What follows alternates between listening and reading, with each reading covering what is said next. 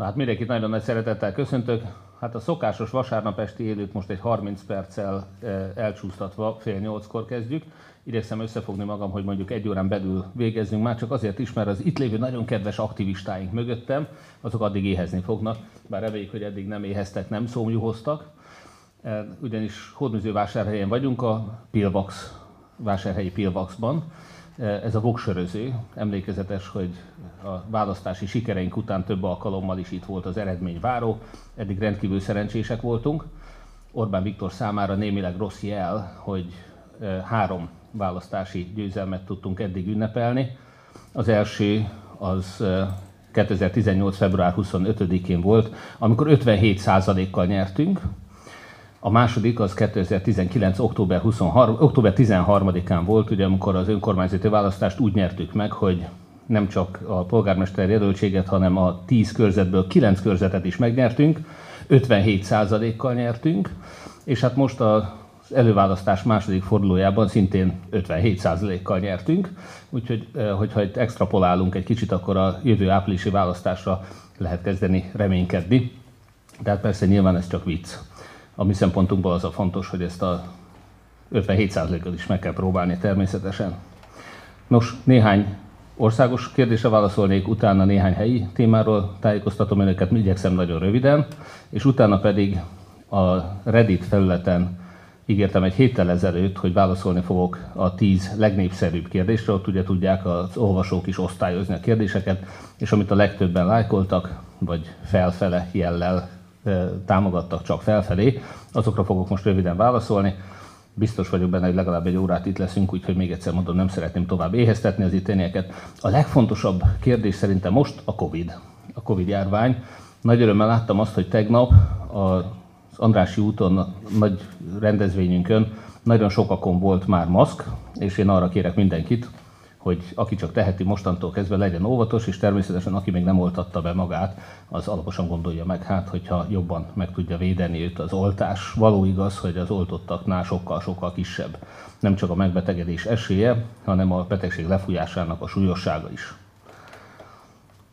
Az első téma, amit szerettem volna mondani tegnap, sokan kérdezték azt, hogy mit szólunk ahhoz, hogy 6-8 ezer főse tették azt a tömeget, amely az ellenzéki összrendezvényen megjelent, különböző pártszászlókkal, ugye a hat ellenzéki párt, jelen volt a 106 ellenzéki jelöltnek a nagy többsége, ugye egy-két kivételről tudunk csak, és egy színpadon állt az öt miniszterelnök jelölt, így az első és második fordulóban, összesen, illetve mondom utána a 106 jelöltnek a nagy többsége, a teljes ellenzéki összefogást jelképezve.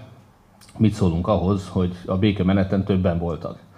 Hát leginkább gondolom, hogy azt szólunk, vagy azt lehet mondani erre, hogyha megnézik azokat a busz fotókat, amit láttak, hogy egész utcák voltak lefoglalva a parkoló buszoknak, akkor pontosan tudják, hogy miért voltak többen a békemeneten.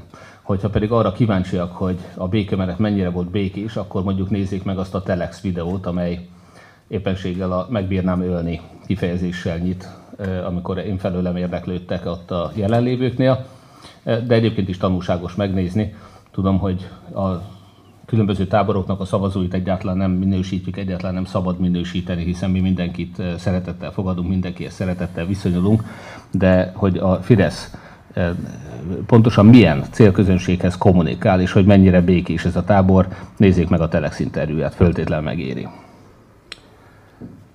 A második kérdés az, hogy természetesen, ahogy előre is jeleztük, roppant váratlan helyzet elé állította a Fideszt a múlt vasárnapi előválasztási végeredmény, ugyanis ők még a, ezt a filmnek a címét sem merem kimondani, bár tudom, hogy sok száz, valószínűleg több ezer óriás plakáton szerepel az országban mindenütt. Ez a roppant családbarát kormány, ez egy olyan trágár kifejezést adott címnek, és rakta ki az összes óriás plakát felületére, ahova csak tudta, amelyet tisztességes keresztény ember nem, hogy leírni nem ír le, hanem ki sem mond. Úgyhogy maradjunk abban, hogy a Gyurcsány Ferencről szóló film valójában, mint látszik, nem is Gyurcsány Ferencről szól, hanem Dobrev Kláráról és Karácsony Gergelyről. Úgy tűnik, mintha ők már eleve beáraszták volna, hogy az előválasztásnak a sikeres győztese valószínűleg kettőjük közül kerül ki. Hát látszik, hogy a teljes gyurcsányozós kampányt újra kellett hangszerelni, bár egyenlőre még jobb ötleteik nincsenek. Továbbra is előjöttek azzal, hogy bevándorlókat akarunk behozni, sőt én személyesen nyilván fogom majd őket behozni a hátamon. Adóemelést, rezsiár emelést szeretnénk, és természetesen gyurcsány. Válogatott hazugságokkal álltak elő, most azt nem tétlezem fel, hogy annyira se tudnak angolul, hogy a CNN interjúból ők azt szűrték le, hogy bárki, bárki ide migránsokat akarna behozni. A CNN interjúban az van benne, hogy ide csak a Fidesz hord be migránsokat tízezer számra. Tehát ezt nem tudom, hogy hogy nem sikerült megérteni, de reméljük, hogy még a Fidesz szavazók között is lesz, hogy neki tud angolul, és akkor onnantól kezdve talán a többieknek is el tudja mondani, hogy ilyen nem hangzott el ebben az interjúban. Többen felvetették persze, hogy ha engem Trumphoz hasonlítanak, az mennyiben jogos, nem jogos. Hát azok a kérdések, azok a tényezők, amiket ott felsorolt Christian Amanpour, azok speciális, egy Kréko Péter nevű magyar elemzőtől idézett, párton kívüli, pár, kívülről jött, és ennek ellenére nyert előválasztást, hát ez tényszerűen igaz. Ettől még nem gondolom, hogy különösebben sok hasonlóság lenne Trump és köztem. Megint csak semmi keresztényét nem láttam én Trumpban, ahogy Orbán Viktorban sem, ez is elhangzott ebben a CNN interjúban. A gyűlöletkampány és a hazugságkampány az tehát dübörög, félremagyarázások, abszolút nyilvánvaló hazugságok folyamatosan szerepelnek. Hát Bájer Zsolt odáig ment, hogy most már meleg vagyok, sőt, eh, ahogy hallom, a hódműző vásárhelyi lengőteke, lengőteke csapatnak a kapitánya lenne az én párom. Azóta is keresem a páromat. Nyilván a feleségemet megkérdeztem rögtön, de ő nem tud lengőteke klubról, és nem is a kapitánya ennek. Úgyhogy ha vásárhelyen valaki be tud azonosítani egy lengőteke klubot, akkor szeretnék megismerkedni a kapitány úrral, vagy hölgyel. Bájer Zsolt ízlése szerint. És hát egy harmadik témát szeretnék megemlíteni, aminek van jelentősége. A transindex.ro erdélyi hírportálnak adtam egy interjút, amit tehát sokan leközöltek, de még ezelőtt, vagy hivatkoztak rá, de még ezelőtt az interjú előtt már Székelyudvarhely polgármestere kitett egy posztot, hát valóban furcsa ahhoz képest, hogy hónapok óta tervezünk egy erdélyi utat, hogy itt vásárhelyen a polgármesteri hivatalból csak hétfőn ment ki a megkeresés Székelyudvarhely felé. Ez különben nem szándékos és nem a kampány miatt van, bár ebben teljesen korrektül szerepelt ebben a levélben, hogy egyébként tegnap, tehát vasárnap óta immár megválasztott miniszterelnök jelöltként is kérdeztem, hogy tudunk-e találkozni polgármester úrral. Hát mivel nagyon sok, egy cikk nyomán ugye nagyon sok magyar kommentel is rátalált erre a bejegyzésre, ezért a polgármester úr idővel jónak látta levenni ezt a posztot. Én csak annyit mondok, de ez a transindex.ro cikkben, interjúban is szerepelt már, hogy nincs annál árulkodóbb jele annak, hogy a Fidesz mennyire zsardogság alá vette az erdélyi magyar városokat és ottani szavazókat, hogy egyszerűen nem mernek találkozni egy vásárhelyi, hódműző vásárhelyi polgármesterrel, és pláne nem mernek találkozni az ellenzék miniszterelnök jelöltjével, pedig szerintem az lenne a teljesen normális, sőt, az egyetlen tisztességes és bátor cselekedet, hogyha bárkivel, én is, hogyha hozzám bejelentkezik egy fideszes polgármester, nagyon nagy örömmel szoktam fogadni. Szoktam is velük találkozni egyébként itt is, meg határon túl is, tehát ez független attól, hogy éppenséggel valaki melyik oldalon áll és igenis megválasztott tisztségemre hivatkozva is nyugodtan, hiszen Hódmezővásárhelynek önben nagyon jó városi kapcsolata is volt Székely udvarhelyel, tehát már csak mint polgármestert is azt gondolom, hogy nyugodtan fogadhatnak, de én megértem, hogyha valaki fél attól, hogy a Fidesz annyira a kommunista pártállami tempót diktál, hogy ha engem fogadnak, akkor az a település nem fog kapni stadiont, vagy hát kórházat amúgy sem adnak nekik csak stadion, hiába kértek kórházat, azt hiszem Csíkszeredán ők is stadiont kaptak. Nos, azt megígérem egyébként, hogy a fidesz ellentétben mi nem Kenyába, meg Zöldfogi szigetekre, meg Vietnámba fogunk kórházat adni. Stadion persze senkinek, de kórházat, hogyha éppen erről van szó, sokkal inkább adnék a határon túli magyaroknak, mint a kenyaiaknak, az zimbabweieknek, vagy Zöldfogi szigetekieknek. Most viszont annyira, és bocsánat, még egy, a Trans Indexben én említettem ebben az interjúban, a határon túli magyarságnak a szavazati jogával kapcsolatban az a konszenzus az ellenzéken belül, hogy szerzett jogokat nem veszünk vissza.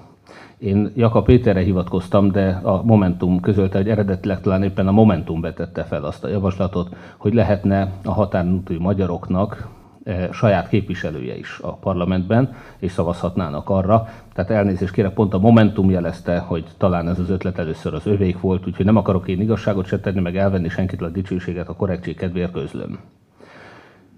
Kedden indultam volna Erdélybe egy három napos útra, ahol többek között Kolozsváron két teltházat is produkáló beszélgetést terveztünk a helyi fiataloknak meghívásra.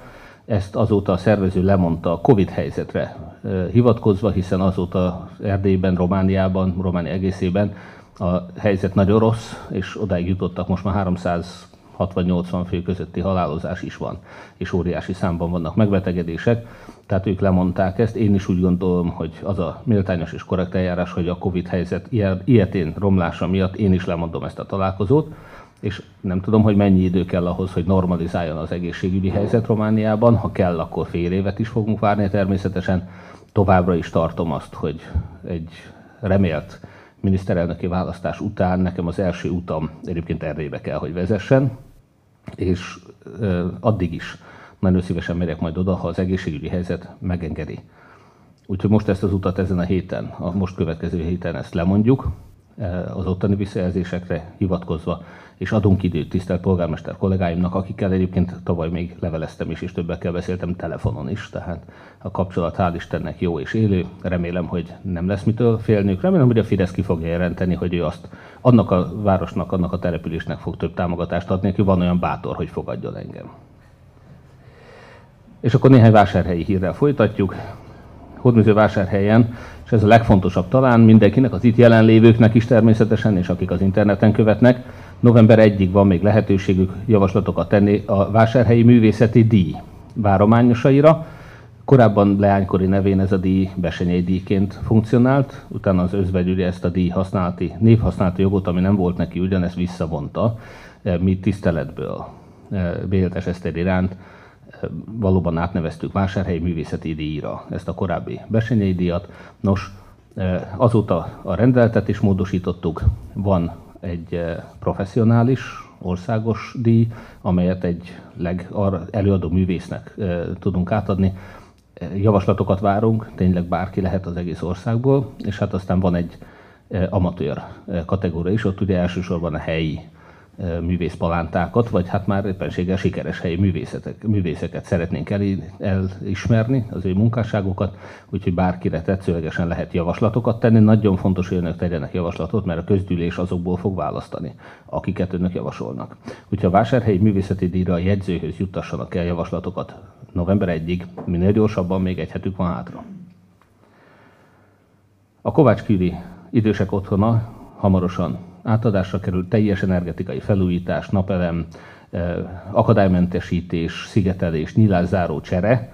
Itt egy jó indulatú ember a fehér műanyag nyílászárók miatt már feljelentést is tett az önkormányzat ellen, de szerencsére pénteken módosítottuk az ép- eh, a helyi építészeti helyi eh, szabályzatunkat, a hészt, és innentől kezdve ez a tilalom egyébként kikerült a szabályozásból.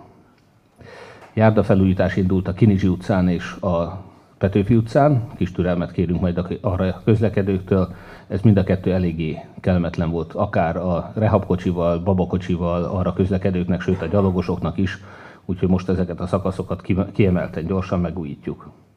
Óvoda felújítások. Három óvodával is eh, tudtunk előrelépni, Malom utca, Klauzál utca és a Magvető utca, Általános felújítások mellett a Magvető utcán egy 11 millió forintos nagyobb projekt készült, többek között egy új teraszt is kapott ez az óvoda, régi vágyuk volt.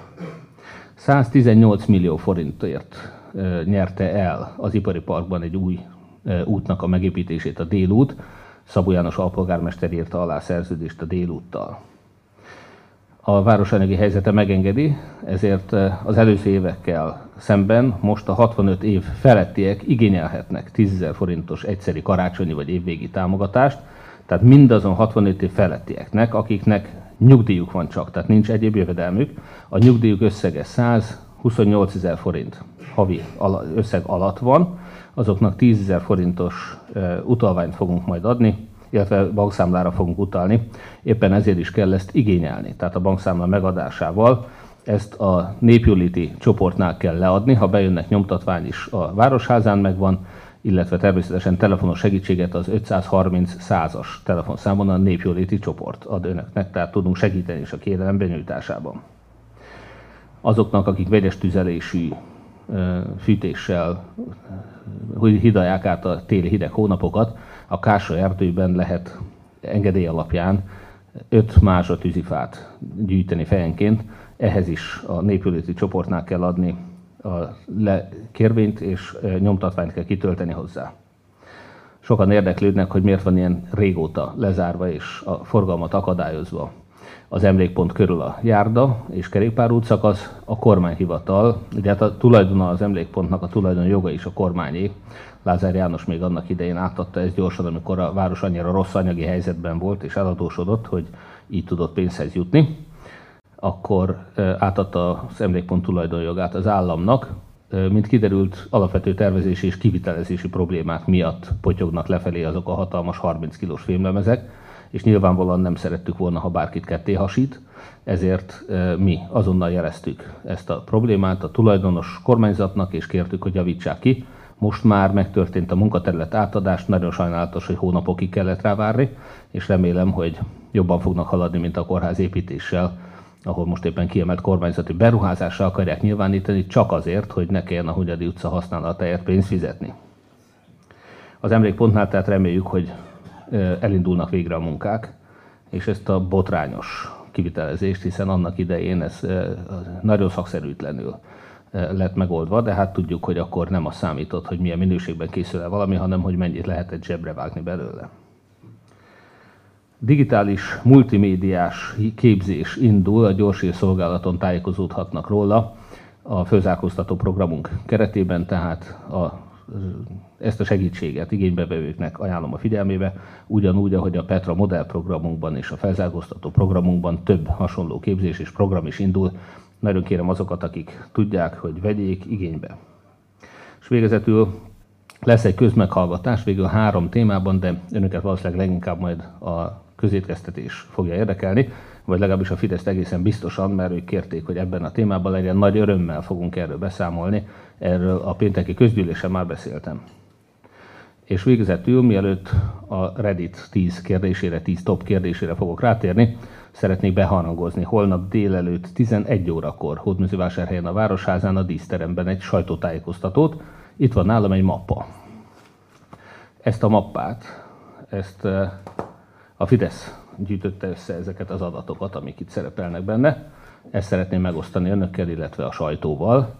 Ha már lejárató kampányokról van szó, akkor körülbelül lehet tudni, hogy mi fog következni az elmúlt időszak, vagy elkövetkező időszakban. Egyébként érdekes módon ebben még ez a meleg kérdés, meg a lengőtek ez nem volt benne, úgyhogy Bájer Zsolt az a mapán kívülről rögtönzött.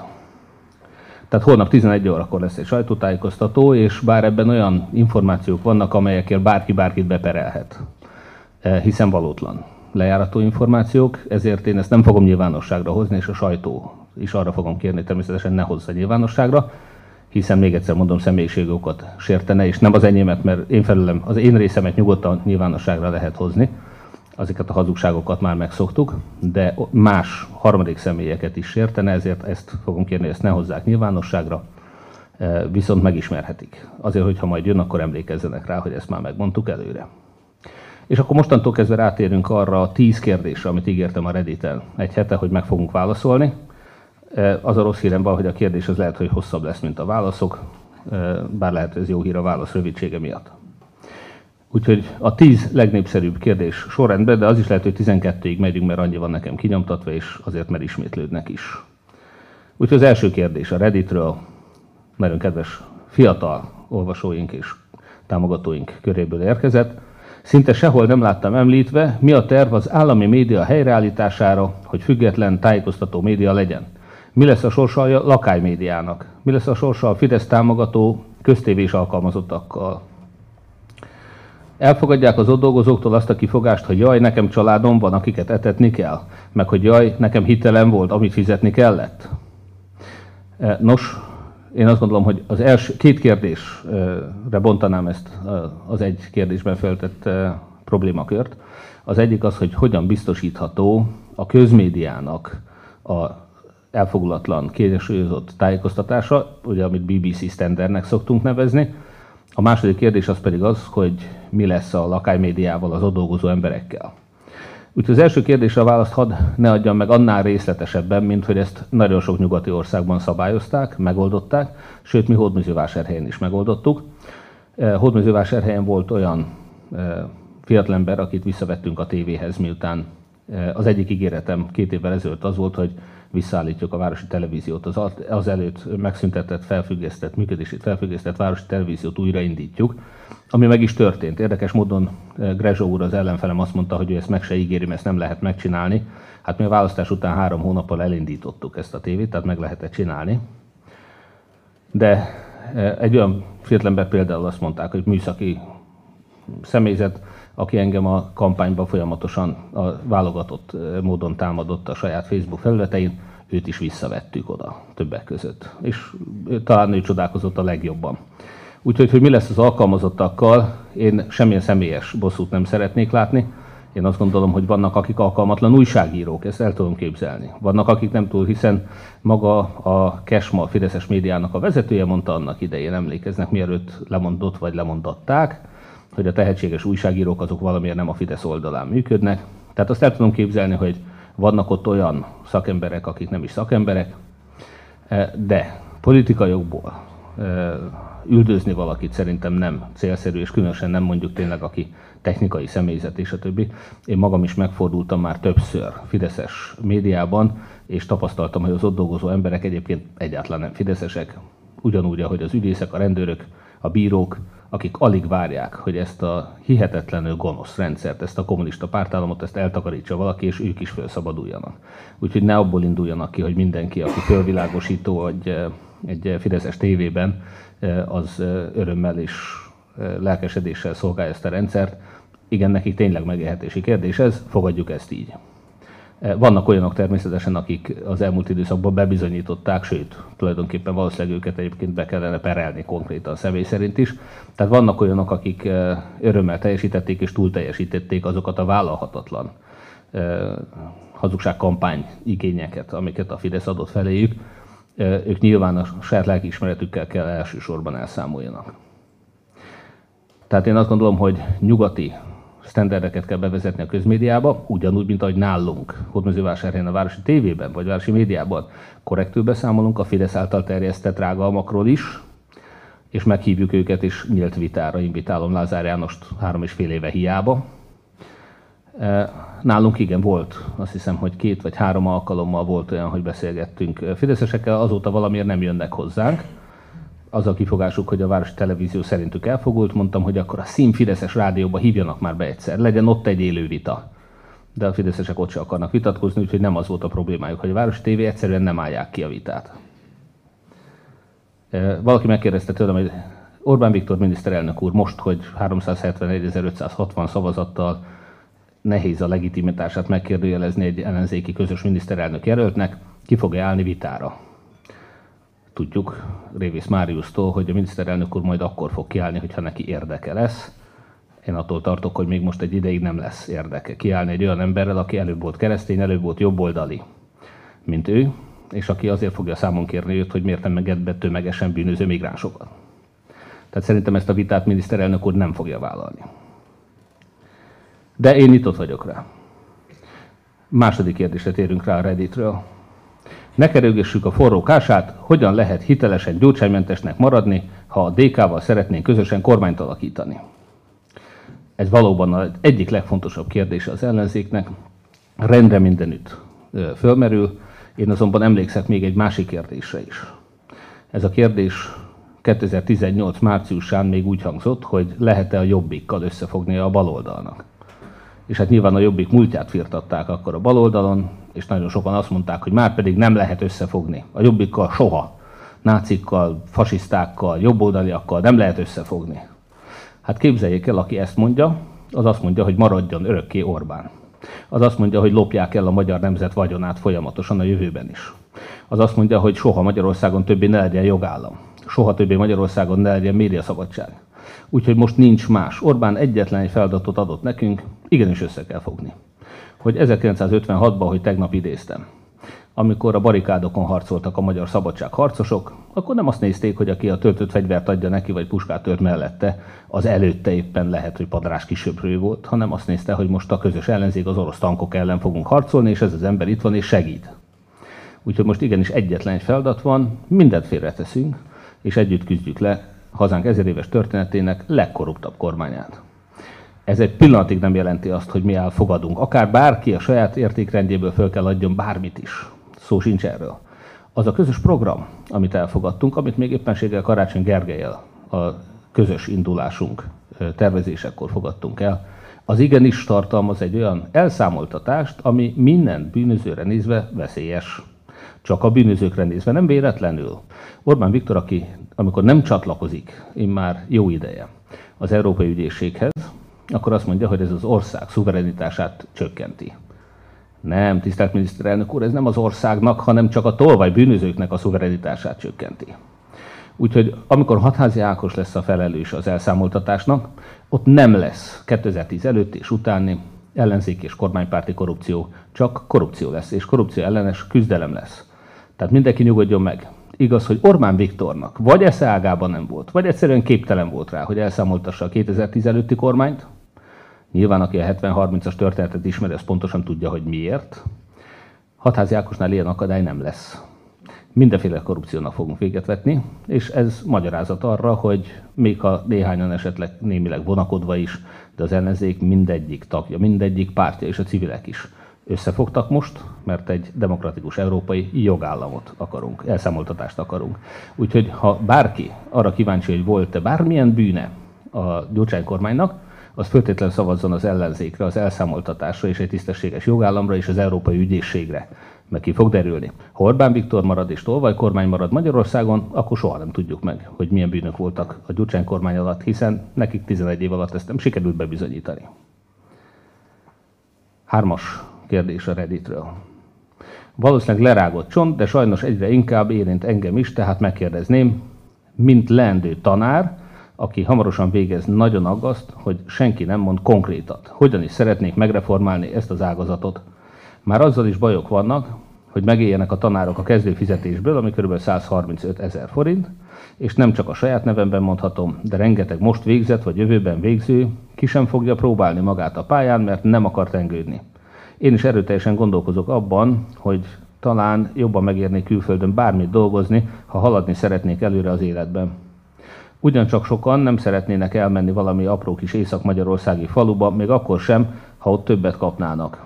Tudom, hogy nem szokása alaptalanul ígéreteket tenni, de akkor is érdekelne pár infó valamelyest.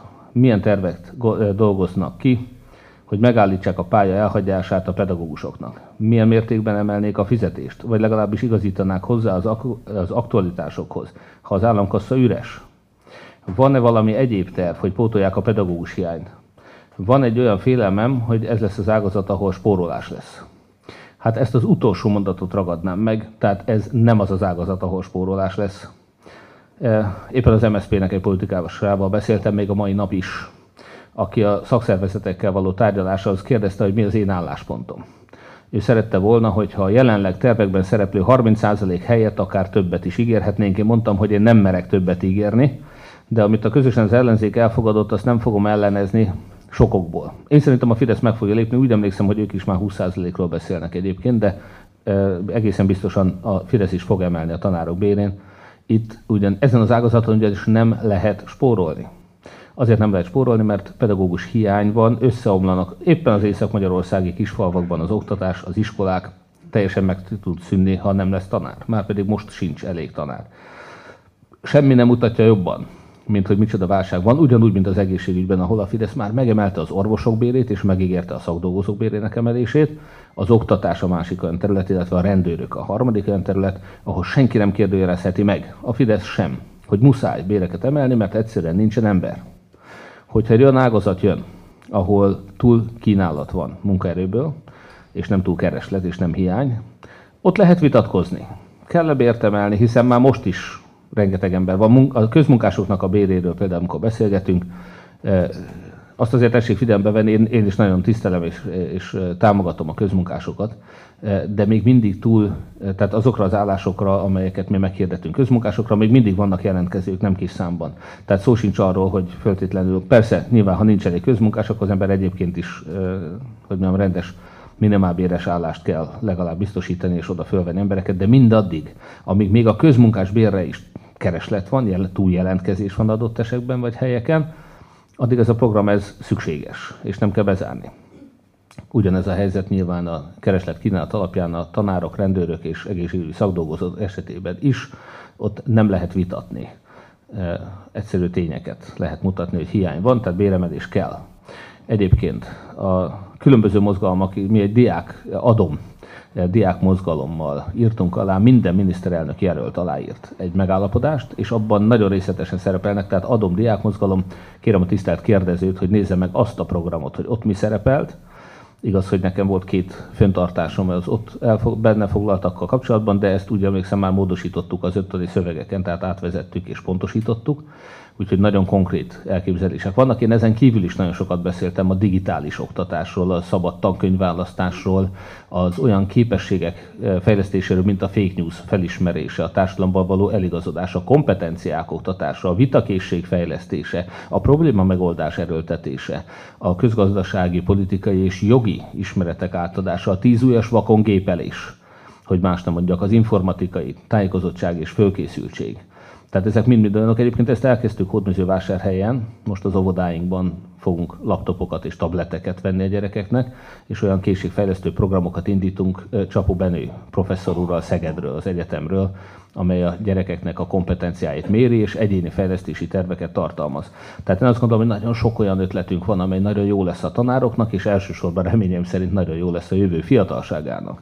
És ne aggódjanak, egészen biztos, hogy a tanárokat jobban meg kell fizetni, mert különben nincs elég tanár. Tehát más az, amikor mondjuk a minimálbér feléért is mondjuk tízszer annyi tanár jelentkezne a pályára, mint amennyire szükség van, akkor nem kéne aggódni az államnak a bérek miatt. Itt most nem ez a helyzet. Annyira alacsonyak a bérek, és annyira rossz a pártállami körülmények, ahol pártalapon neveznek igazgatókat. Pártkatonákból, kontraszelekcióval neveznek olyan igazgatót, akire a tantestület egy tagja sem szavaz. Ilyen helyzet van Magyarországon ma ezen mindenképpen változtatni kell, fel kell szabadítani a tanárokat, inspirálni kell, innovációt kell behozni. Úgyhogy az oktatás a legfontosabb kérdés, és ez mennyire fontos, látszik az, hogy a skandináv országok, de akár Lengyelország is milyen mértékben tudta fejleszteni az oktatását, és hogy Magyarországon nem csak 10 éve, sokkal, legalább 20 éve folyamatosan romlik az oktatás színvonala. Úgyhogy ezt meg kell reformálni. Tudják azt is talán, hogy Japán és Korea, mielőtt mi megismertük őket, mint ipari fejlett gazdaságokat, az oktatásukat már is a legmagasabb nyugati színvonalhoz igazították és fejlesztették. Az oktatás a későbbi gazdasági fejlődés alapja. Úgyhogy az oktatás a legfontosabb iparág. Nem kérdés, hogy ezen nem szabad spórolni. Negyedik kérdés. Tisztelt MZP! Azzal a kérdéssel fordulok önhöz, én, mint rendvédelmi dolgozó, hogy hogyan tudna rajtunk segíteni, ha sikerül önt megszavaznunk jövőre miniszterelnöknek jelenlegi helyzet mind a rendőrségnél, a büntetés végrehajtásnál, mind pedig a tűzoltóságnál, szándékosan nem katasztrófavédelem, egyszerűen siralmas. Tömegével szerelnek re öreg-öreg kollégák, olyan emberek szorulnak 50-es éveikben munkahely változtatásra, akik egész életükben segítették a rendfenntartást, végezték az alantasabbnál alantasabb munkákat, nem beszélve arról, hányszor kockáztatták az életüket. Tehát, röviden, visszaszándékozik-e hozni a rendvédelmi dolgozók korai nyugdíját, tervezi-e megreformálni a belügy ezen ágazatait, tervezi bármilyen intézkedést ezekkel az ügyekkel kapcsolatban. Köszönettel egy tűzoltó. Hát megint csak a kérelhetetlen és kegyetlen őszinteségem azt mondatja, hogy senki ne reménykedjen abba, hogy a korai nyugdíjat vissza tudja hozni bárki is, én sem. Ennek sok oka van, de a legegyszerűbb okot rögtön el is mondom. A, olyan munkaerő hiány van, hogy ha mi most elengednénk korkedvezménnyel korai nyugdíjba azokat, akik korábbi rendszerben el tudtak volna menni akár 40 évesen nyugdíjba, akkor összeomlana. Összeomlana ez az ágazat, vagy ezek az ágazatok. Tehát azt sajnos most senkinek nem ajánlanám, hogy abba reménykedjen, hogy most hirtelen le tudnak szerelni és elmenni korai nyugdíjba. Ezzel együtt engem is fölháborít az, hogy nem jogállami módon, ahogy elvették a magánnyugdíjakat, a megtakarításainkat, és még nagyon sok más korábban szerzett jogot, ugyanúgy szerintem nem tisztességes eljárásban vették el annak idején ezt a korai nyugdíjazás lehetőséget a, ezektől az érintett dolgozóktól. Tehát én azt gondolom, hogy ott egy korrekt megállapodásra kellett volna jutni. Én tudom, hogy az Egyesült Államokban például, aki valóban mondjuk Afganisztánban, korábban Vietnámban és a többi szolgált katona, ő nekik is van. Na most azok az emberek utána elmehetnek nyugdíjba, nincs kizárva az, hogy ők dolgozzanak, sőt, Ők szereznek maguknak, ott ugye az egészségbiztosítás egy nagy dolog, de hát később nyugdíjat is, meg még egy sírhely parcellát is szereznek a hősök temetőjében, akár mikor is halnak meg később, tehát nem, nem csak a hősi halottakról beszélünk. Tehát vannak olyan juttatások, amit az Egyesült Államok hadserege megad egy ott szolgáló embernek. Én azt gondolom, hogy egy korrekt megállapodásban ezt mindig be kell tartani. Tehát egyáltalán nem utasítanám el azt, hogy ne legyenek tűzoltók 60 éves kor fölött arra kényszerítve, hogy mondjuk éppenséggel neki kelljen fölmászni a létrára egy tizemeletesnél a tizedik emeletre egy lakástűznél, és kimenteni az ott bent lévő embereket. E, nem biztos, hogy mindenki azt szeretné, hogy egy 60 éves e, reumás tűzoltó kell, hogy megmentse mondjuk őt vagy a e, gyermekeit. Tehát olyan munkakört kell kialakítani mindenkinek, ami lehetővé teszi azt, hogy egészségüleg alkalmas állapotban végezze ezt a munkát, és nem akarom kétségbe vonni, hogy most is vannak tesztek, és most is biztosítják azt, hogy ez így legyen. Én mindenképpen az ágazatra bíznám azt, hogy ezt oldják meg korrektül, tisztességesen. Amit korábbi, ez a kormány tett korábban ezzel az ágazattal, az nem volt tisztességes. Ez volt a rossz hír. A jó hír az az, hogy kimondottan, nem annyira tűzoltók bevallom, de a rendőrségnél akkora létszám hiány van, hogy az biztosan abban a három ágazatban van, ahol látványosan és tisztességesen kell feltételeket javítani, és ebbe a bér emelés is beletartozik. Úgyhogy egyelőre hál' Istennek nálunk a tűzoltóságnál például nincs hiány vásárhelyen 60-an dolgoznak, itt nem okoz problémát. A rendőrségnél valami hihetetlen nagy probléma van. Úgyhogy igen, javítani kell a körülményeken, mindenképpen tisztességesnek kell lenni, de a jelenlegi létszámhiány mellett azt, hogy valaki visszaadja a nyugdíj korai nyugdíjat az nem várható. Ötödik. A Telexen készült interjú Jakab András alkotmányjogásszal, erre szeretném, ha reagálni tudna. És ez azért érdekes, mert az ötödik meg a tizedik is hasonló. E, tizedik. Mi köszönjük a munkáját, a feles alkotmányozás nagyon heves vitákat váltott ki a jogászoktól, például Jakab András alkotmányjogásztól. Hogyan akadályozná meg, hogy ez nagyobb jogi semmibevétel legyen, mint a Fidesz egykori eddigi működései, és ne legyen ebből polgárháború, vagy esetleg újabb átalakítás az ezutáni választás után. Nos, én mind a kettőre elmondtam, hogy valóban mi egyetértünk Dobrev Klárával, Jakab Péterrel és másokkal abban, hogy föltétlenül szükséges a jelenlegi ex-lex állapot, a jelenlegi jogállam hiánya, ennek a megoldása, illetve az is, hogy Polt Péter ameddig a helyén marad, addig nem lesz Magyarországon jogállam, amíg a tisztán fideszesekből álló média tanács, amelynek a vezetőjét éppen most mondatták le és neveztek ki egy újat az élére, pusztán azért, hogy a következő kormánynak nehogy legyen esélye a média tanácsot a Fidesz szabályai szerint legalábbis lecserélni, feloszlatni, megváltoztatni. Amíg ez a médiatanács lesz, addig nem lesz sajtószabadság. Tehát mi egy pillanatig nem fogadhatjuk el sem Polt Pétert, sem a média tanácsot, sem az egyetemi kuratóriumokat, és van még néhány ilyen. Az alkotmány, vagyis a jelenlegi alaptörvény még a saját betűje szerint is érvénytelen több passzusában, hiszen mindaz, ami a kizárólagos hatalomra törekvés szándékával született, és ezt eredményezte, az még az alaptörvény szerint is alaptörvény ellenes, és az alkotmány szerint is alkotmány ellenes. Nem kérdéses, nem kell hozzá 50% sem, nem kell hozzá kétharmad sem. Azt egyszerűen ki kellett volna mondani a már a tisztán Fideszes Alkotmánybíróságnak is, amely azonban ezt valamiért nem tette meg. Mi ezt kimondjuk már most, előre. Előre ki lehet mondani, hogy ez alaptörvény ellenes, és ezért semmis. Úgyhogy a Fidesz a következő fél évben hiába erőlködik, hiába betolozza be, hiába hozza a szabályokat, hogy nem lesz választás, hogy nem lehet leváltani senkit, hogy minden a fideszesek tovább lophassanak, és ne lehessen elszámoltatni őket, mert ezt fogják tenni, ez mind semmis. Ez mind érvénytelen. Ezt mintha nem is csinálnák ez olyan. Még a saját alaptörvényük szerint is. Ez az első, amit ki kell mondani. A másik dolog természetesen az, hogy mi nem jogállamot akarunk megszüntetni, és éppen ezért szó sincs, senki nem beszél arról, hogy 50%-a kellene alkotmányozni. Mi egyszerűen kimondjuk, 50% nélkül is kimondjuk, hogy valami érvénytelen, hogy valami semmis. Az egy szakmai, koherens álláspont, jogi érveléssel. És igen, egy új alkotmány kell, egy részvételi alkotmány kell, amelyben ön is kísért a szakma elsősorban ott lesz. Én remélem azt, hogy a választás előtt ez el fog készülni. És a jogállam helyreállítására egy olyan terv kell, amelyet szakavatott alkotmányjogászok dolgoznak ki. Természetesen ez elfogadhatatlan, hogyha ezek a jogászok egy olyan javaslatot tesznek, hogy Magyarországon ne legyen jogállam és ne legyen sajtószabadság. Tehát ők találják meg azt, hogy hogyan lesz azonnal, haladéktalanul jogállam és sajtószabadság. Erre a tervre kapnak ők megbízás most, erre fölállítunk egy közjogi tanácsadó testületet. Ebbe a közjogi tanácsadó testületbe várunk minden szakembert, Nekik még egyszer mondom, a feladatuk nem az, hogy a Fideszt hogy kell hatalomba tartani. Nekik az, hogy a jelenlegi jogállam hiányt, alkotmányellenes exlex állapotot hogyan lehet azonnal orvosolni és megoldani ezt a kérdést jogállamilag. Nem kerülöm meg azt a kérdést sem, hogy lesz-e polgárháború. Természetesen független attól, hogy mit csinálunk, a Fidesz természetesen szeretne polgárháborút, mert ő nekik most pillanatnyilag olybá tűnik, hogy vagy börtönbe mennek, vagy polgárháború lesz, és nyilván a két kérdés közül nem kérdés, hogy Orbán Viktor melyiket szeretné választani.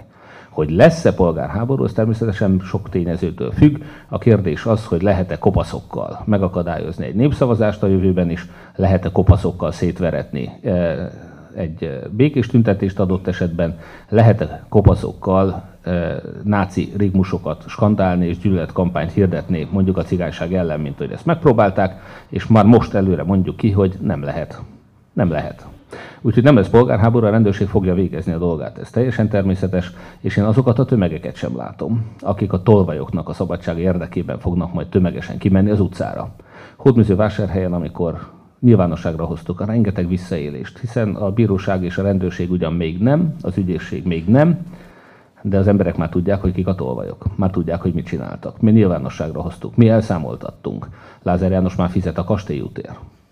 E, valamiért Benkő Zsolt volt az egyetlen. Tehát az a hatalmas polgárháború, amit a tolvajoknak az ellopott vagyona iránti aggódásából ki lehet vezényelni az utcára, egyetlen egy fő volt. Hódmezővásárhelyen Benkő Zsolt képviselő úr. Egyedül ő tüntetett a Tremtén útvonal mentén egy élő videóban elmagyarázva, hogy mennyire fölháborítja azt, hogy Lázár Jánosnak fizetnie kell az ellőpott kastély út után. Úgyhogy ne féljenek, nem lesz polgárháború, a tolvajokért legfeljebb néhány tolvajok által felbérelt, magát egyébként szerintem megalázó ember fog kimenni az utcára, mi békésen végig fogjuk nézni, meghallgatjuk őket, és utána azt mondjuk, hogy szokjanak hozzá, mostantól jogállamban.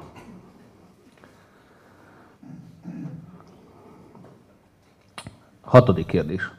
A lakhatási krízis megoldására milyen ötletek merültek fel?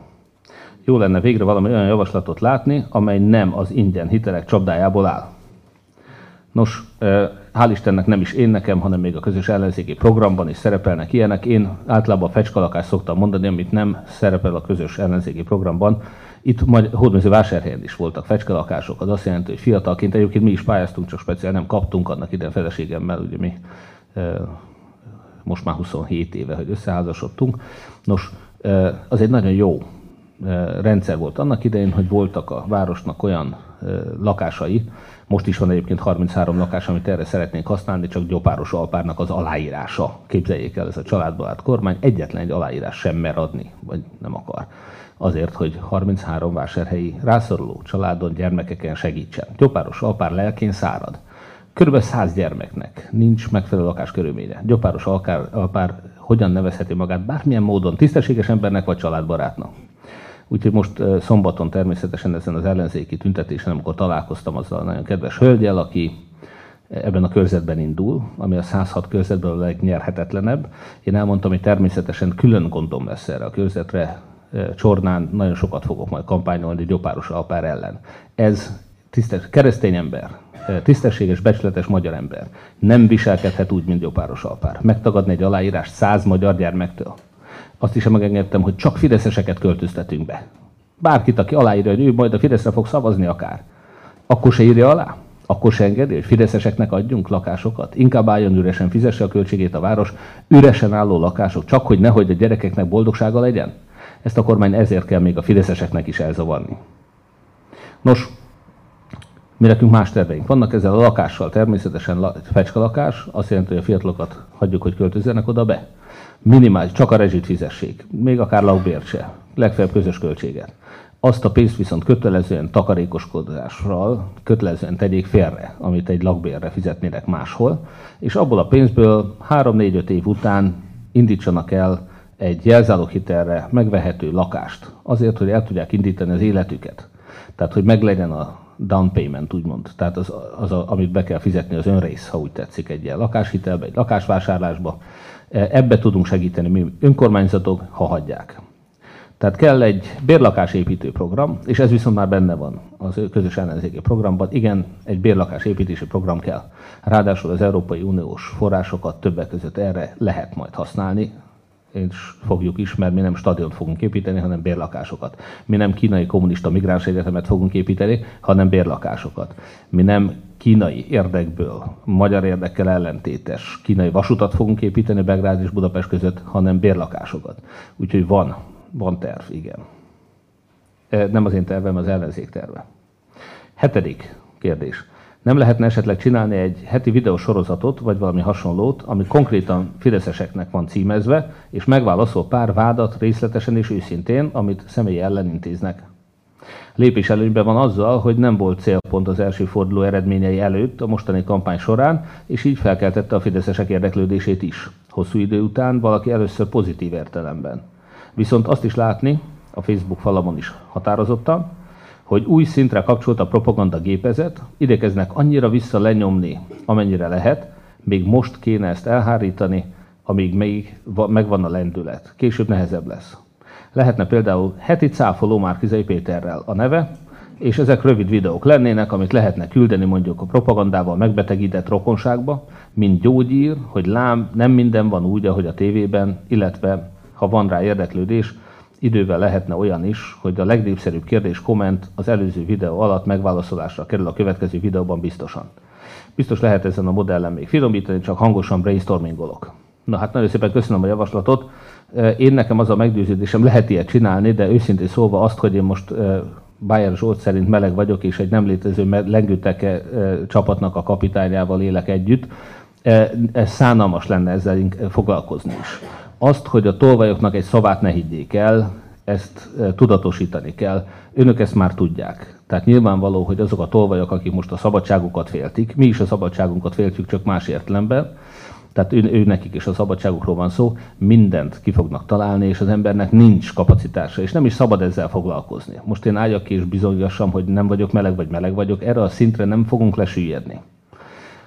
Én azt gondolom, de teljesen mindegy, ugye a másik az, hogy most ez milyen jelentősége van ennek. Éppen azt hirdetjük, hogy még a fideszes politikusoknak a homoszexualitása is nyugodtan lehet nyilvános, hiszen ezen nincs mit szégyelni. Akkor innentől kezdve miért beszéljünk mi arról, hogy ki a homoszexuális?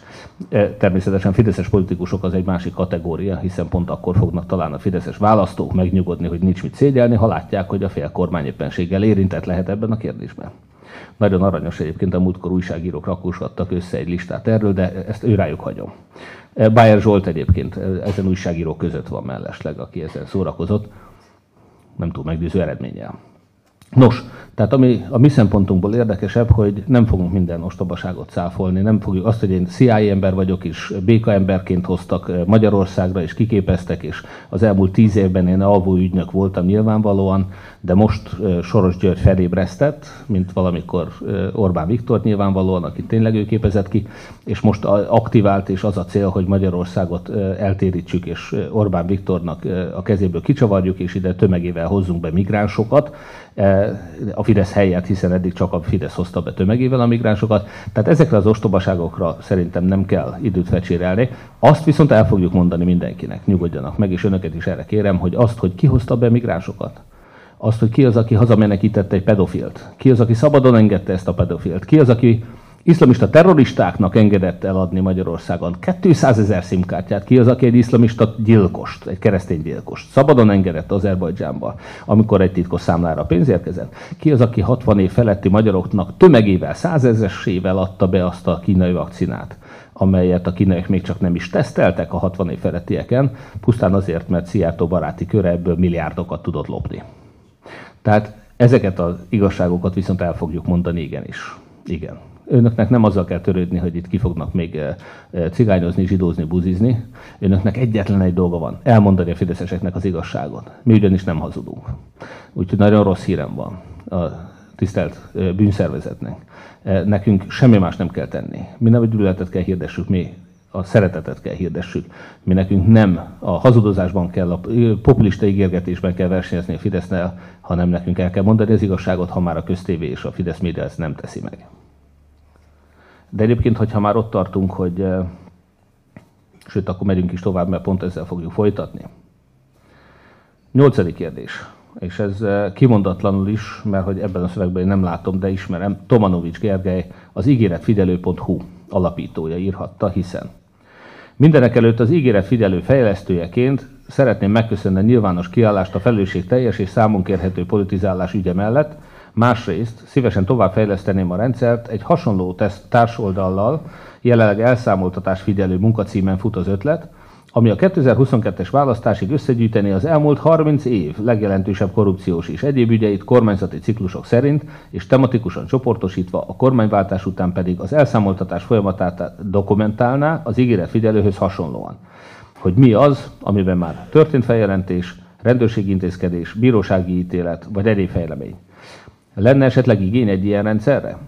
Én a programozás részét nagyon szívesen vállalom, de az ügyek összegyűjtése embertelen kutató és gyűjtő munkát igényel, szóval szükség lenne önkéntesekre, akik ebben részt vennének, és annak is örülnék, ha nem csak néhány tízezer emberhez jutna el az oldal híre a rádióban, meg a, partiz- a Redditen és a Partizánban.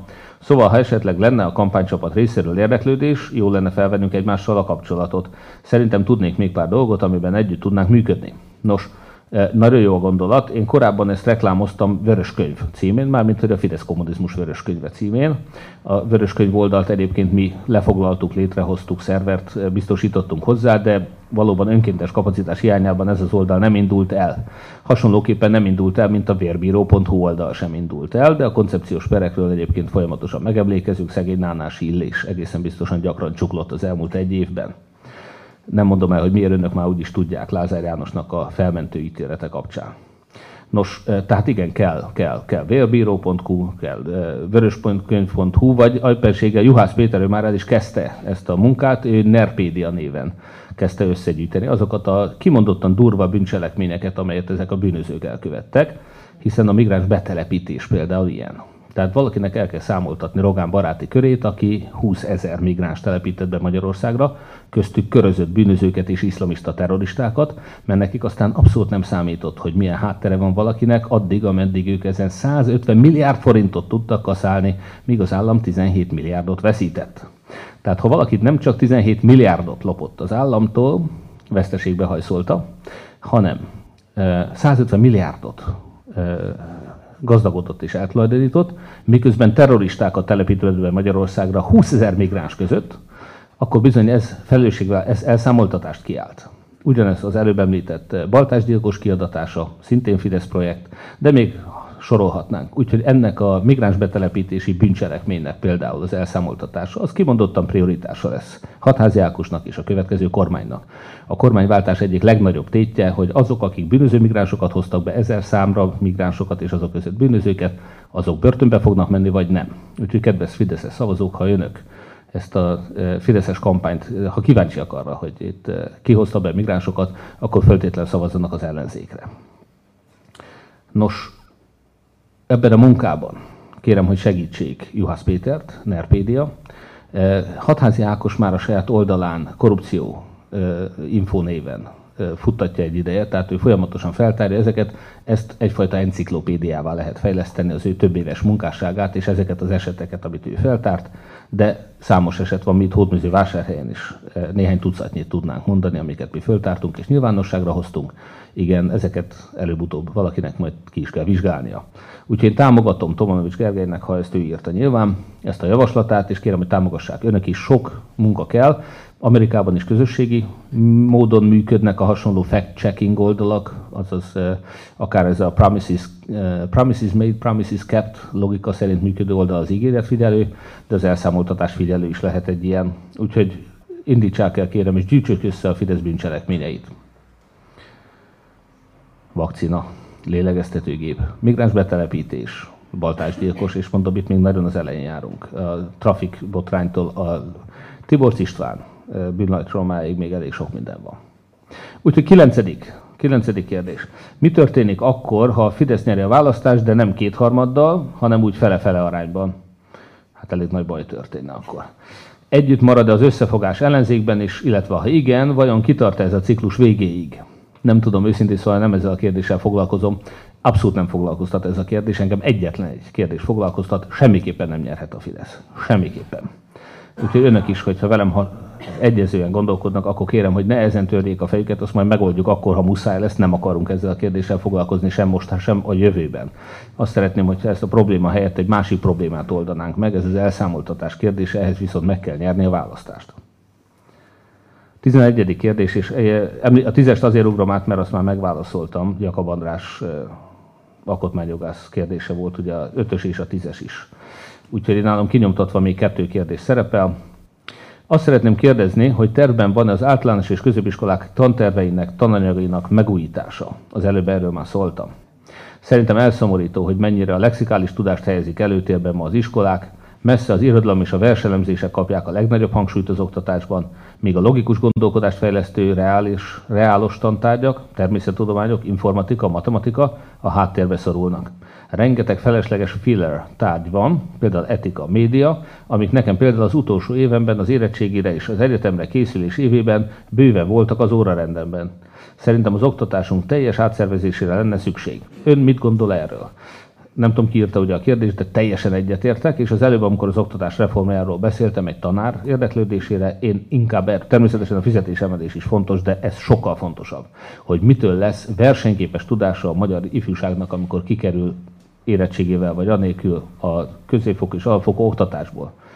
Eh, ahogy említettem, már az óvodában elkezdtük, és onnan fölmenő rendszerben kell ezzel törődni. Sokat beszéltem már az elmúlt fél évben a No Child Left Behind törvényről is, és programról az Egyesült Államokból, hogy nekünk már az óvodától kezdve azon kell törekedni, hogy senki ne maradjon le, senki ne hulljon ki a közoktatásból, hogy mindenkinek adjunk egy esélyt. Mindenkitől várjuk el azt, hogy megfelelő teljesítményen léphessen tovább, tovább minden következő osztályba. És igen, nem a lexikális túlmodásra kell, hanem a probléma megoldásra kell törekedni. És ha már itt a média és etika megjelent, a média kapcsán hadd mondjam el, hogy Finnországban például valóban egy kiváló fake news elleni védekezést biztosító program működik. Nyilván a finnek azok fizikailag még közelebb vannak az oroszokhoz, mint mi. Sajnos Orbán Viktornál lélekben és egyéb módon nem nagyon lehet közelebb lenni Putyinhoz, de a finnek legalább védekeznek a orosz dezinformációs támadások ellen. Ahhoz, hogy ha valaki megnézi a békemenet résztvevőivel készült videót, akkor pontosan tudni fogja, hogy mennyire kell az oktatásban egy olyan program, amely felkészíti a magyarokat a legostobább, leg, hogy mondjam, az agymosásra, a legdurvább agymosásra, hogy a leghihetetlenebb, leggonoszabb összeesküvés elméleteket ne higgyék el az emberek. Etika is kell, igen, tehát hogy ne a gyűlölködésre, hanem a szeretetre oktassuk a fiatalokat, és a logikai képességek legalább minimális fejlesztésével a Fidesz propagandájának kitett, leginkább befolyásolható szerencsétlen emberek száma radikálisan csökkenthető. Nyilván Orbán Viktor azért nem indított még ilyen programot. És végül az utolsó kérdés. Milyen módszerrel terveznek eljutni a kisebb vidéki településeken lakókhoz, mennyiben lesz ez az ön és mennyiben az összefogás feladata? Okozhat nehézségeket az, hogy az MMM kevesebb adattal, aktivistával rendelkezik? Van fontossági sorrend a fideszes szavazók ádláspontjának megváltoztatása, ez kvázi két szavazatot érne, vagy a korábban nem szavazók meggyőzése között? Hát az utolsó kérdésre válaszolnék először. Ez egy marketing prioritás, hogyha valaki, mint én, non-profit marketinget e, is tanult vagy tanított, akkor azt tudja, hogy ez olyan, mint amikor a dohányzás ellen leszoktató kampányoknál egy vörös keresztnek vagy valakinek azon kell priorizálnia, hogy a kocadohányosokat könnyebb leszoktatni, vagy a kemény dohányosokat, és általában az szokott lenni, hogy a kemény dohányosokat szinte lehetetlen. Hanem mindegyiknél egy ilyen faragás technika van, hogy egy kicsit vegyünk visszább. Tehát én azt gondolom, és leginkább persze a bizonytalanokat és a kicsit fideszeseket könnyű meggyőzni. A nagyon fideszeseket, lásd békemeret, őszintén szólva reménytelen. Hát egy valamit tudunk csinálni, szoktam mondani, hogy ha már a Fidesz csőre töltötte a sorosozást, akkor azért mondjuk már el nekik, hogy ki az egyetlen miniszterelnök, aki Soros Bérenc. E, hogyha már a kommunistázást a Fidesz e, csőre töltötte, akkor mondjuk el, hogy ki az egyetlen párt, amely nem szavazza meg a kommunista ügynökakták nyilvánosságát, és hogy az ellenzék közös programjában viszont ez benne van. E, ki az egyetlen párt, aki tömegével telepít be migránsokat Magyarországra? Ha már ennyire gyűlölik a migránsokat, akkor soha ne szavazzanak a Fideszre. Tehát ezeket az igazságokat azért el fogjuk mondani, de a hardcore Fidesz közönségnek azt hiszem, hogy reménytelen. Úgyhogy ettől függetlenül ezt meg fogjuk tenni, hát ha elgondolkoznak, de azt gondolom, hogy már most nagyon nehéz, hogyha megnézik azt, hogy kiszavaz még a Fideszre. Nézzék meg ezt a filmet, tényleg őrült tanulságos ez a Telex videó. Olyan nagyon nem kecsegtetném önöket a sikerek különösebb reményével. de természetesen meg kell próbálni. Már az is nagy dolog, ha szégyelik magukat. A gyűlölködésért szégyelik magukat a Fidesz helyett, a migráns betelepítésért, a kommunista mentegetésért és a lopásért. Mert szerintem ez végtelen szégyen teljes. Elsősorban azokat az embereket szeretnénk mi meggyőzni, akik az ellenzéket is elutasították eddig. Én abszolút ezek közé tartozom magam is. Tehát nyilvánvaló, hogy akkor, amikor nem ebben az ellenzékben láttam azt a hitles alternatívát, akire lehet és érdemes lecserélni a Fideszt, eh, akkor azt gondolom, hogy nem voltam egyedül, és a jövőben ezekre az embereket lehet meggyőzni, hogy most van hitles alternatíva. Hogy most egy olyan egyesített ellenzék van, ahol ott vannak bizonyára olyanok is, akik annak idején azokra a pártoknak, illetve azoknak a pártoknak a képviselői ott vannak, amelyek lehet, hogy nem a legtökéletesebben vezették ezt az országot, mondom még egyszer, én osztom ezt a véleményt, eh, de a Fidesz rendszerének a lebontásához nagyon nagy szükségünk van rájuk is. Eh, azt kell bemutatni, hogy most azok a jelöltek, akik, akiket egyébként örök választottak ki az előválasztáson, egy hihetetlen nagy részvétellel, 850 ezer szavazó részvételével kiválasztott 106 képviselőjelöltről van szó, ahol már nincsenek tócsabák eh, ahol önök gyűjtötték, önök akadályozták meg azt, hogy eh, akár eh, gyűlöletpropagandával, akár rasszizmussal, akár eh, korrupciógyanúval, eh, akár obsorozással eh, megvádolt, megvádolható jelöltek ne kerüljenek a 106 jelölt közé. Önök tisztították meg az ellenzéket, önök választották ki, hogy ki legyen az ellenzék. Adjanak bizalmat ennek az ellenzéknek, adjanak bizalmat nevük, hogy ők nem fogják visszahozni, és erre én személy szerint is garanciát vállalok. Senki nem fogja visszahozni azt, amikor akár ugyanezek a pártok még a fidesz együttműködve, 70-30 arányban osztoztak korrupciós pénzeken, a fidesz együttműködve bármilyen egyéb bűnt, hibát elkövettek. Hogy most egy megtisztult ellenzék, amelyben olyan pártok vannak, mint például a Momentum, aki nyilván a legelkötelebb, vagy ott van Hatházi Ákos. Tehát erre az ellenzékre nyugodtan bízhatják ezt az országot. Erre a 106 emberre. Arra a programra, amit együtt állítunk föl ahol a kommunista ügynökaktákat nyilvánosságra hozzuk, a Fidesz migránsokat ki fogjuk adni a nemzetközi körözéseknek megfelelően. E, ebben, ahol csatlakozunk az Európai Ügyészséghez, ahol se jobb, se baloldali, se ellenzéki, se kormánypárti, se 2010 előtti, se 2010 utáni korrupciót nem fogunk megtűrni. Erre a tiszta programra, erre a tiszta ellenzékre igenis adhatják a bizalmukat. Úgyhogy most van hiteles alternatíva ezeket az embereket kell meggyőzni, akik eddig arra vártak, hogy van Hitler, hogy legyen hitles alternatíva. És akkor búcsúzó, mert most végére értünk az összes kérdésnek, amelyet meg szerettem volna és ígértem megválaszolni önöknek. Azok az emberek, akik itt vannak körülöttem, itt vannak mögöttem.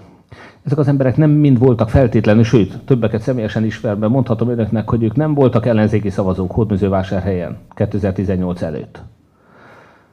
Nekünk ugyanezt kell országosan elérni hogy azok az emberek, akik eddig nem látták azt a lehetőséget, nem látták azt a tiszta utat, amit érdemes a Fidesz helyett választani, de most itt vagyunk egy csapatban, most megyünk, igen, be fogjuk járni a környező falvakat, a településeket, el fogjuk jutatni az igazságot minden egyes postaládába, beszélni fogunk a rokonainkkal, a barátainkkal, az ismerőseinkkel. Megnézetjük velük a Youtube-on azokat a videókat, anyagokat, amiből megnyugodhatnak, hogy Magyarországon még a fideszes szavazóknak is jobb lesz, hogyha nem a Fidesz fog uralkodni. Hogyha nem fognak többé lopni. Tehát én azt szeretném, hogyha önök elsősorban ezekkel a józan emberekkel beszélnének. Itt Hódműzővásárhelyen korábban 6000 ellenzéki szavazó volt összesen. Ha valaki aggódik, hogy egy jobbikos nem fog a DK-sra, a DK nem fog a jobbikosra leszavazni, hogy az ellenzéki szavazatok nem összeadhatóak, akkor mi itt Hódműzővásárhelyen együtt bebizonyítottuk, hogy nem csak hogy összeadhatóak az ellenzéki szavazatok, hanem meg is szorozhatóak. A 6000 helyett egy tiszta hitles alternatív esetén 13 ezer, majd másfél évvel később 13.500 szavazatunk lett, és most nem a Fidesznek van kétharmada vásárhelyen, hanem az ellenzéknek. És bebizonyítottuk azt, hogy tisztességesen, amikor okosabbak vagyunk és nem lopunk, akkor nem a polgármester gazdagszik, hanem a város. Úgyhogy ezzel tudják meggyőzni ezeket a bizonytalan embereket. Ezzel foglalkozzanak. És a fiatalok, önök ti, akik eddig is segítettetek, akik nélkül nem lennénk itt. Az a 220 ezer ember, aki először ment el a második fordulóba, és akik nélkül most nem én lennék az ellenzék közös miniszterelnök jelöltje, ez az ő feladatuk. Ezt nekik, nektek kell megcsinálni. Igenis el kell menni minden emberhez, el kell menni minden településre, és meg kell mutatni az eddig Fideszre szavazóknak is, hogy Magyarországon lehet végre másképp, hogy a kiárat abból a gödörből nem jobbra és nem balra van, hanem csak felfelé. Nagyon szépen köszönöm, hogy meghallgattak, hogy követtek bennünket, és köszönöm az ittenieknek is, hogy türelmmel végigvárták a, ezt a hosszú egyórás beszélet. Köszönöm szépen, viszontlátásra! Csak felfelé!